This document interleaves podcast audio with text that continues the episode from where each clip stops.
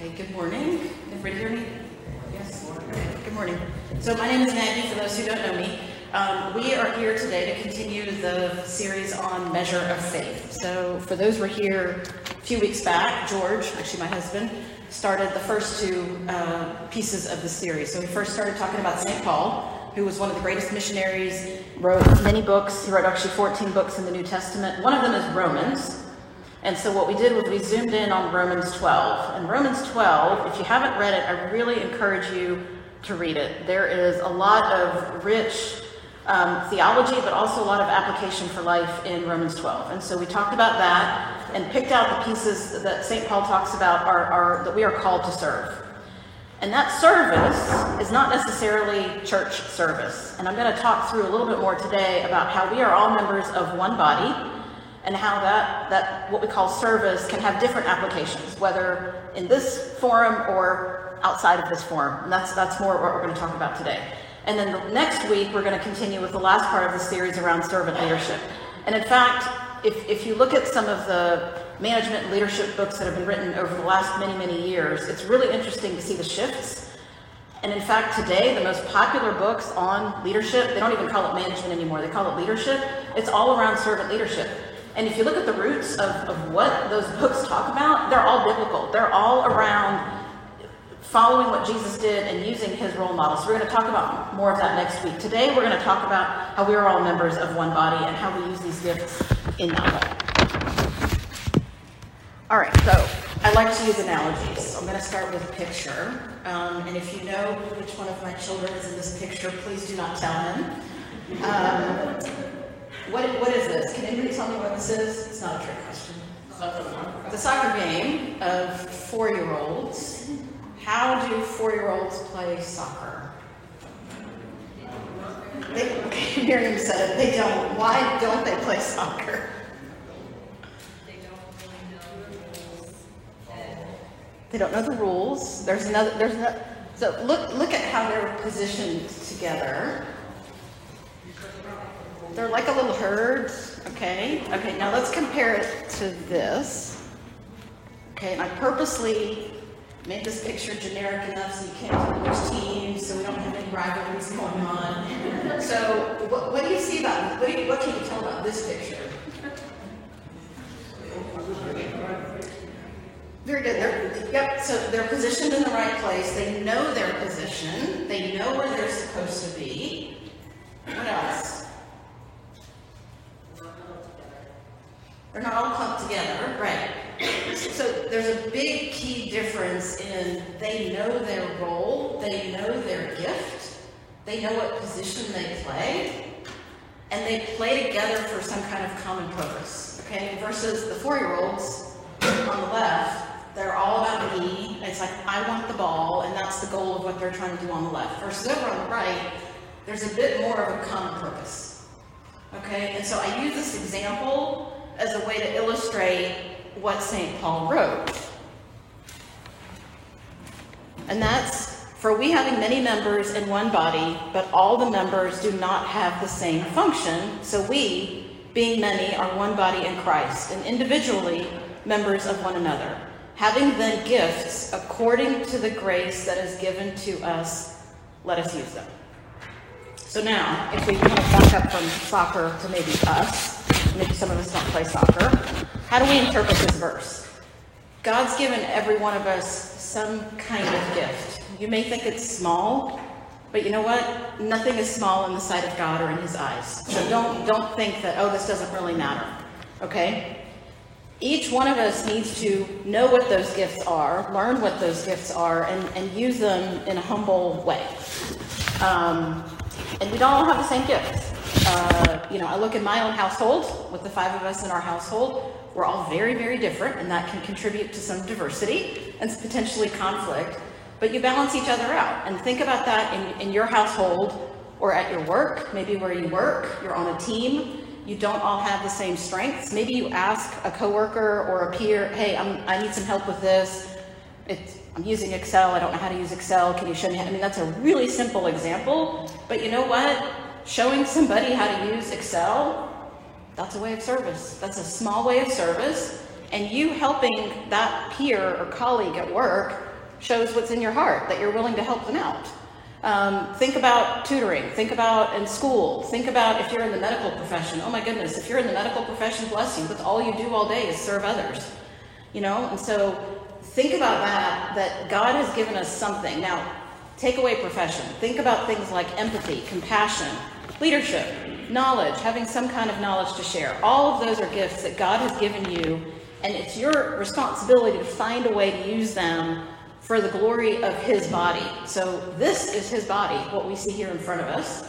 But when you step outside of these doors, his body's also out there at your work, whether you're part of a club or maybe you're on a board of some kind, or maybe you work in some charitable organization, or your neighborhood. Think about it. Your neighborhood is the body of Christ. And so in every one of those places, think about your gifts and how you can bring them to light and use that to show God's light. And don't think to say, well, I'm only going to use my service where it's deserved. That's, that's not a very humble approach. You need to think about using your service anywhere and everywhere to show God's light. Okay? Now, this is Romans 12, 4 through 6. The verse right before it is where we got the title of the series. For I say, through the grace given to me, that is Paul, to everyone who is among you, not to think of himself more highly than he ought to think, but to think soberly, as God has dealt each one a measure of faith. This verse on its own, we could probably spend an hour unpacking this one verse. There's so much in this verse. So, Paul, even Paul recognizes there was a grace given to him. He was, he was um, a, a very accomplished missionary, converted thousands, thousands and thousands of people to Christianity, but he knew that it wasn't him. He says, The grace given to me. So he knows that that gift was given to him, and he took it upon himself to use that gift so that he could tell others about the light of the world, tell others about Jesus. So, to everyone who is among you, this applies to every one of us, whether in this room or not in this room, not to think of himself more highly. Again, there's a humility that comes with understanding what your gift is and using it. Now, some, some people can be proud of their gift, and there's nothing wrong with that, but using it in a, in a prideful way I, I don't know that that's what God's intention is. God's intention is for us to use this in a, in a humble way. Um, and so God has dealt to each one of us a measure of faith. So God has figured out what your gift is and given you something that's appropriate for you. Given you something maybe that's complementary to those around you, something that you can use to contribute in a different way than, than any, anybody else in this room. This outward expression of using our gift serving in some way is, is an expression of what's inside. So if you're choosing not to use that, that gift, that's also an expression of, of what's inside. So we're part of the body of Christ, and we need to think about how we're all members of that and how we all work together for this one body of Christ. Okay, two words on the screen me and we. What's interesting is if you, yeah, if you flip it, I see Matt doing this. Yeah, if you flip it, me turns into we, okay? Um, so, with which one of these do you identify more, or do you think the world identifies more with? Me. The world's all about me. What's in it for me? Me, me, me, me, me.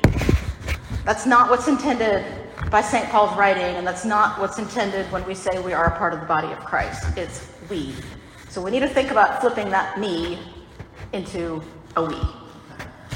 Now, let me ask you this question have you thought about what are the consequences of holding back your gift? So let's say you know you have some kind of gift and you say, I don't want to use it. What if the goalie, we go a couple of slides back, said, you know what, I don't want to defend this goal. I'm going to step aside from the goal. I don't feel like defending the goal. What's going to happen?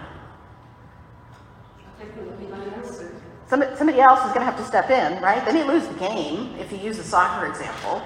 And so when we think about us being members of the body of Christ, if I've been entrusted with a gift to provide some kind of service and I say, no, thank you, I don't want to do that, it's going to leave a hole. And it may then require somebody else to have to do more or to step in or do something maybe that's not, wasn't their gift to begin with. So, so think about that. Um, also, think about this if somebody loses one of their senses, let's say somebody goes blind or loses their hearing, their other senses become stronger to make up for it. Okay? And so, in a sense, the body of Christ is like that too. But we need to do our part to keep our, our member of the body strong so we can contribute in the way that God intended. So, if you don't play your role, somebody else is going to have to step in. And, and if you think about, there's lots of, I can use many, many examples around here in the church. So, Mark was kind enough to set up all this equipment for us. So, if Mark wasn't here, what was going to happen? Somebody else was. Now, guess what? If they were dependent on me to set it up, I don't think we'd, we'd have any of this set up because I don't know how to do all of this, right? So, so you may think something like that's really small. So, thank you, Mark, for your setup. Um, but it contributes to us being able to sit here together and have a conversation. You know, something like the coffee service. I know that kind of sits in the background, and but if whoever didn't make the coffee today, we'd all probably be a little grumpier, right? Not wanted to be here. So you think about just all those little kinds of things. It's not necessarily Sunday school or teaching or anything really glamorous, but but there's small ways that every one of us can contribute to this body of Christ. Okay, so I started thinking about what are some other examples that we can use to illustrate this me versus we. So, first example was there was a, a, a rich young man who asked Jesus, What should I do to inherit eternal life? And Jesus told him, You need to follow the commandments. And, and, and the young man said, I, I do all of that.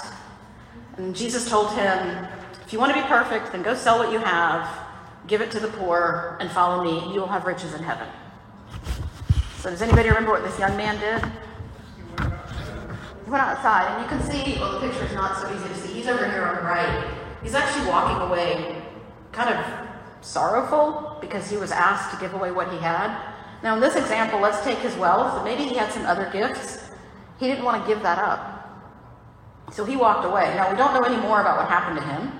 Probably didn't, didn't inherit eternal salvation. But think about the flip of this too. Who could have benefited from him giving his goods to the poor? There probably could have been hundreds or thousands of people that could have benefited from him giving up of what he had, giving up of his gifts. Maybe he also had uh, uh, another gift of, of, empathy or knowledge or, or, or, or prophecy or whatever. We, we don't know any of that. But he said, I don't want that. And he left it alone. And he basically threw that gift away. There's another example that I thought of of somebody who initially said no and then came back and said yes, and that's Jonah. So the story of Jonah, he was a prophet in the Old Testament. He was a very gifted prophet. He was he was being sent by God to different cities to proclaim salvation, um, to bring people to repentance. And God told him, "Go to Nineveh," and he said, "No, thank you. I'm not going there." And he ended up going the opposite direction. And in fact, he ended up on a boat the boat uh, ended up in some tempestuous seas, and the mariners who were on this boat were really afraid, and they were like, What is going on here? And they woke up Jonah, and he said, It's because of me, throw me into the sea. So he knew what he had done. He was thrown into the sea, and if we fast forward, he got swallowed by, by a fish. He ended up getting spit up onto dry land, and, and while he was in the fish, he actually had a conversation with God and realized what he had done and realized that he had thrown away this gift and didn't, didn't follow the command that he was he was given a second chance Sometimes we don't get second chances. He, he got a second chance. And so then after that, he went to Nineveh and he preached the message of salvation and, and of repentance, and he, he completed his duty. So we want to look to him as an example of, okay, somebody who said no at the beginning, and he was given a second chance, but we're not always given that second chance. The third example is Ruth. So Ruth is also from the Old Testament, and, and if you haven't read the book of Ruth, it's four chapters long. It's a really, really good read. Go read it. Um, but I'm going to give you just the, the real highlights. So she, she and another lady named Orpah were married to two brothers. The brothers ended up dying, um, and their father-in-law died, and they were left with her, their mother-in-law, Naomi. And Naomi told them, "Go back to your lands. Just leave me. I'll be fine. You go back to your families." And Orpah went her way. And Ruth said, Absolutely not. I'm not going to leave you. I'm going to stay with you. And she was committed. She was loyal. She, she had this, this spirit of compassion about her that she wasn't going to leave Naomi, who was an older lady, by herself. They didn't know where they were going to go, so they ended up going. And again, I'm going to simplify the story a little bit. She ended up picking barley as, as a way of sus- finding sustenance for themselves, and she met a man named Boaz. Fast forward, okay, she did this, by the way, out of the goodness of her heart. She could have just left Naomi and said, you know what, I'm going to I'm gonna go do something else. But she was very loyal to her. Well, she ended up marrying Boaz, and if you think about the lineage of Jesus, this is where the lineage of Jesus came from. So Ruth and Boaz were married. They had a son named Obed. Obed had a son named Jesse, and Jesse was the father of King David. And then that lineage continues all the way to Jesus. So let's say Ruth had decided to say, No, thank you. I'm going to go do something else. I don't know where we'd all be. I don't know that this lineage would have, would have ever come to be. Uh, so for each one of us, we need to think about we're a member of the body of Christ. What are our gifts? How do we know what those gifts are? How do we use those gifts in a way that, that collectively benefits everybody here, but also everybody out there? And think about this as you go through your week. I hope I've given you something to think about as you go through your week. Maybe as you're interacting at work, maybe with um, you're dropping your kids off at school, with, with the school, with the teachers. You know, are there ways you can help them? And again, no service is too small. No service is too small. So as we conclude, um, I found this. I thought this was really, really a nice little phrase. Your talent is God's gift to you. What you do with it is your gift back to God. So this is kind of the summary of the talents, the parable of the talents in, in two little sentences. So think about if you're not using your gift and giving it back to God, you're kind of telling him no thank you. And I don't think that's what any of us really intend. So we need to think about what are those gifts? How do we use them for the collective benefit of, of all of us? So between now and next week, think about what is your measure of faith? Do you choose me or we? And then we're going to bridge this, bridge Romans chapter 12 into servant leadership and talk about those elements of servant leadership and how those really kind of sprung out of, of Romans chapter 12. Okay? So thank you for having me today. All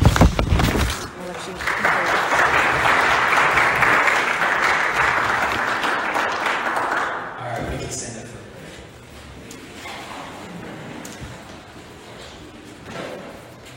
In the name of the Father, and the Son, and the Holy Spirit, God, amen. We are bombarded on every side of, of just wanting to do everything just for us, of just what's convenient for us, what's best for me, what's best for those around me, what's best for my immediate family, and that's just about it. But Lord, we pray that, like, through this talk, it can prick our conscience to maybe for us to assess, not to live for me, but that we're part of something so much bigger. Lord, you have beautifully entrusted every single person with a unique personality and gifts in which you have entrusted us with, which we are called to give that back to others. Lord, we pray that we can find the urge of just living for ourselves and that we can give of ourselves, give of our gifts. And Lord, maybe some of us are not even sure what those gifts are. Lord, I pray that we can look introspectively, we can assess, maybe ask those around us what our gifts are, for us to be able to realize what you have given us, and for us to give that back to you. Just as we see in the story of Ruth, her giving of her gifts made an impact not on her, but the next generation and so forth. Lord, we know that a lot is on the line if we only live for ourselves. Lord, we pray that we can be your light by using the gifts which you have given us to not only impact us, but impact others around us, but it will also make a generational impact when we live for something so much bigger than ourselves. Through the intercession of Saint Mary, the Mother of God, and all your saints, Lord, hear us as we pray together, saying, Our Father, who art in heaven, hallowed be thy name. Thy kingdom come, thy will be done, on earth as it is in heaven. Give us this day our daily bread, and forgive us our trespasses, as we forgive those who trespass against us.